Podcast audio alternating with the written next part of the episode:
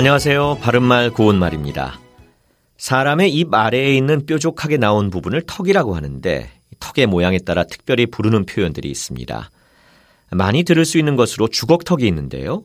이는 밥을 풀 때 쓰는 주걱의 모양으로 길고 끝이 밖으로 굽은 턱을 가리키는 것입니다. 또 밑이 두툼하고 널찍하게 생긴 턱을 제비턱이라고도 합니다. 제비의 부리 아래쪽처럼 통통하거나 토실토실하거나 또는 약간 턱살이 붙은 상태를 말하죠. 그 외에도 일반적으로 턱이 짧거나 뒤로 빠져 있는 경우를 두고 무턱이라고 부르는데 주걱턱이나 제비턱과는 달리 턱의 모양을 나타내는 무턱이라는 표현은 사전에 올라가 있지 않습니다. 그런데 턱의 모양과는 전혀 관계없는 뜻을 가진 무턱이라는 고유어 표현이 있습니다. 이는 아무 까닭이나 사정을 미루어 살핌이 없음을 뜻하는 명사로 무턱으로 사람을 찾아 나섰다 이처럼 말할 수 있습니다. 실제로 무턱으로라는 표현보다 더 많이 사용하는 것은 무턱대고가 아닐까 싶은데요.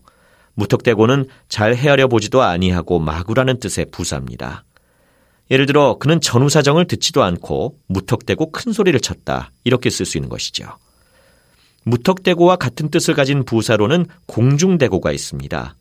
여기서 공중은 하늘과 땅 사이에 빈 곳을 뜻하는 한자어고 그는 나에게 불만이 있는지 내가 무슨 말만 하면 공중대고 나서서 반대를 한다. 이와 같이 말할 수 있겠습니다. 바른말 고운말 아나운서 이규봉이었습니다.